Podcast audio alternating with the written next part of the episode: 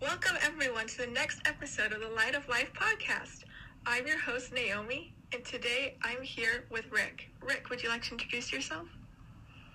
Sure. Thanks for having me on, Naomi. So, uh, my name is Rick Ornelas, and I am an ultimate success coach, best-selling author, and the founder of I Spark Change. Wow, thank you so much, Rick. Um, and so, um, you wanted to come onto the podcast today uh, to share your story.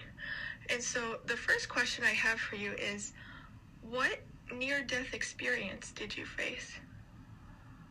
Well, that is an interesting story indeed, and when uh, so I currently I live in, in live in Texas uh, with my family, but about twenty, gosh, now it's twenty three years ago, um, we were living in Southern California, and uh, I had my wife and I had uh, two of my three daughters. They were, were young; they were just one and four back then.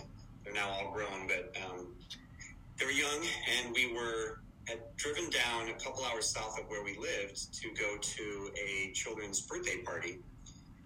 And as we were driving home, um, we were driving back home, and it was late on a Sunday afternoon, and the freeway was um, was starting to get really slippery because it started to rain. And it was the first rain in a long time, and so the roads were really slick, and and um, you know my car didn't have the greatest tires, but we're we're driving along and we see lots of cars that had started to pull off the road because it was the type of rain that's so hard that the wipers can't even clear it fast enough. But but it was getting late and we are still a good ways from home, and you know we were worried it was going to get dark and then it was going to be worse. So we decided to continue on, and um, you know it was also a Sunday. And we wanted to get the home, get the kids home, get them to bed and everything. So we continue on cautiously, you know, or maybe arrogantly. Um, and I'm driving in the in the first lane in the slow lane, and all of a sudden I hit a puddle, and I lose control of the vehicle, and we start spinning out of control, and we're spinning. Um, I don't even remember which direction, but we spin across four lanes of the freeway all the way to the left, and we're about to hit the center divider, and I'm trying to steer, and I'm screaming, and my wife's screaming, and, and you know, I I um, my kids had been asleep in the back, and for whatever reason, we don't hit the center divider. We come within inches of hitting the center divider, and we don't hit the center divider. But then we start spinning the other direction, and we spin across the four lanes back the other way, and we don't hit any other cars. But we go off the freeway, we go up a dirt embankment, and we hit a brick wall, and we flip over completely, and we land back on the wheels. And the uh, roof was smashed down to about our heads, and the windshield is all shattered, and the right side is shattered, and the car is filled with glass and dirt, and our stuff is everywhere. And you know, I quickly checked my wife, and she says she's okay, but her, you know, her shoulder was a little sore because that's the side of the impact, but she was okay. And my kids had woken up and they were crying, but they're okay. And I, I get them out, and we have to crawl out of my door. It's the only door that opens. Uh, you know, we get open and crawl out, and we're we get them to the side of the road, and my wife is is holding them as tight as she can, sitting on the ground, just crying and holding them, and you know, thanking God that they're alive. And this elderly couple had pulled over, and the lady grabbed a blanket out of their trunk and she wrapped it around my wife. And that I'm talking to the gentleman, and he tells me, he said, that's the most incredible thing I had ever witnessed. Um, I, I, I can't believe that you're alive. I thought for sure that you were killed.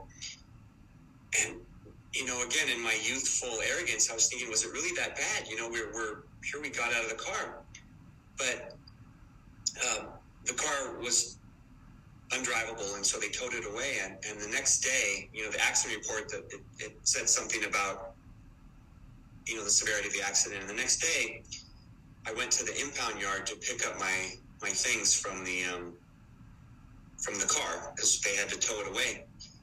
And it was sitting on a flatbed tow truck in front of the office. And so I go inside and I tell the, the gentleman in the office, I say, I'm here to pick up everything out of that black Grand Prix. And he's like, which black Grand Prix? And I said, the one on the flatbed outside on the, on the, you know, just outside the office here. And he looks me square in the face and he said, that's not your car. And I said, excuse me? And he said, no, whoever was driving that car is dead. and it kind of took me back for you know back for a second, and and then I convinced him it was my car, and he said he said you're lucky to be alive because I can always tell what happened to the person by what the car looked like. And then we get the accident report back, and the accident report said that we should have, you know, we all shouldn't have made it, or we should have all been um, uh, seriously injured. But we didn't have a scratch on us. And, you know, in, in it wasn't until I had spoken with some different people like that that I thought, you know, something something special happened here. You know, we were we weren't we weren't meant to uh, you know to die in the in the accident on that day. Wow, that sounds like a really yeah that would definitely be like a life changing ex- experience, and it sounds it sounds really traumatizing. Yeah, yeah. Mm-hmm. Yeah, I can I can imagine like how has this experience like changed your perspective on life?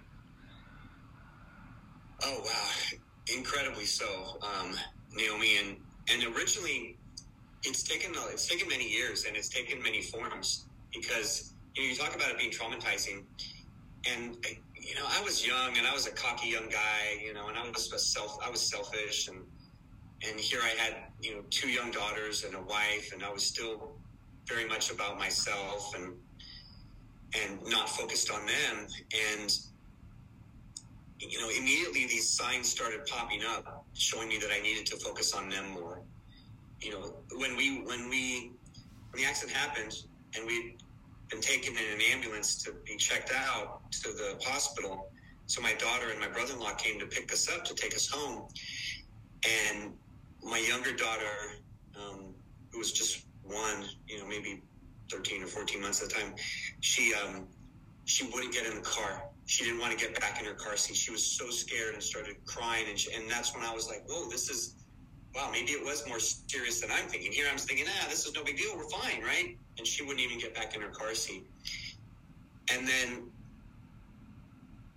over the next few weeks and months, I started really, you know, connecting spiritually and, and you know, I would find myself daydreaming sitting there just thinking about what had happened and what could have happened and everything, and you know how tragic it would have been if anything had happened to my family. You know, with me driving, and I, I wrote, I wrote um, what I call the to-do list for every day, and it was 10, 10 things that I wanted to live my life by, and it said things like be grateful, be present live like it's the last day of your life, treat everyone with love and respect, and, and focus on your family and and that was the early foundation of me really changing my life and completely focusing on my family. They became, you know, everything that I live for and still am, you know, everything that I live for. And being, you know, a person that was more focused on helping others and serving others, and um, and then also more focused on um, on God because I felt I had been, you know, given a blessing and a gift of still being alive.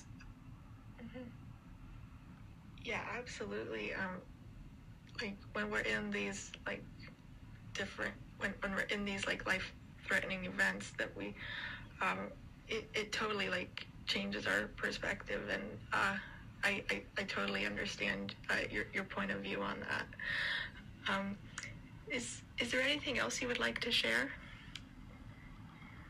Um, well, just because I think it's relevant is that when um, I think you were asking when I was going through that period of those couple months of reflection and and, and really digging inside to change the person that I was. Um, as I said, I would I sit there, sit, sit in my car because I had to drive for work. So I'd sit in my car and I'd, I'd think about different things. And and my mom had was so strong, strongly believed that uh, our our uh, guardian angel had protected us, right? She said, "Oh, your guardian angel protected you in this situation," and so she gave me this little angel pin, this little tiny angel pin to put in my car, and I stuck it on the visor of my car. And one day, I'm sitting there staring up at this this little angel pin, and all of a sudden, the idea for um, that would become my book, 20 years later, um, hit me like I had just watched it, like I just watched it as a movie. And my book is called 12 Hours of Heaven Lessons for a Better World. And that whole story that would become the book came to me in that instant that I was there looking up at that little guardian angel pin.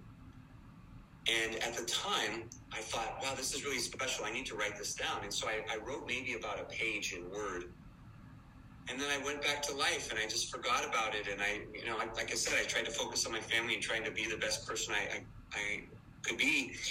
And I think it, I think the story didn't come out until 2020, where, you know, when I wrote my book during uh, the quarantine times, because I think I wasn't ready. I think I had to undergo those 20 years of life and learning to you know love deeply and, and help others and and really um, really become the person who I was meant to be that um, to write that story and so I think that you know that shows to go back to your original question Naomi about you know how did I change what did I learned right I think that you know those those some of those lessons they, they took a long time to, to seed in and um, you know and then they were kind of all culminated in um, you know a few years back when I when I wrote the book. Wow, that's really inspiring. Uh, what, what, was your what was your book about? So, uh, Twelve Hours of Heaven is about, um, and again, inspired by that accident, but it, it's about an angel who is sent down from heaven um, to help some different individuals on Earth, and he finds himself trapped in an elevator with ten strangers, um, and they don't know he's an angel and he's trapped in this elevator with them for a period of 12 hours overnight. They're trapped overnight in this elevator. And during that time of being trapped together, he's able to help them all through the biggest challenges that they face in their lives. And you know, that's where the subtitle comes from Lessons for a Better World. But those those uh, lessons for a better world are some of the original things that I wrote about in um, in that list that I wrote after the accident. So being grateful, being present, um, loving, you know, serving others. Those are some of the things that uh, that I learned as a result of those accidents. So they made it into the book all those years later. Yeah, absolutely. I think I think those are really important life lessons, and uh, thank you for sharing uh, about those and for, for writing a book. That's so that's that's really inspiring, and I think I, I think you're doing a great job, like um, with uh, the, the, like the iSpark Change website and uh, um, in, in, your book, you're helping a lot of people, and uh, thank you for that. That's really inspiring. yeah, thank you, Naomi. Thank you for coming onto the podcast today. Thank you for sharing your story. Uh, this this was this was really important to share with people, and I'm and, and, and I'm so thankful that you wanted to come on. Thank you. Mm-hmm. Yeah, it's been my pleasure. I appreciate you having me on, and hopefully, like you said, what I shared will will help you know someone else on their journey or inspire them in some way.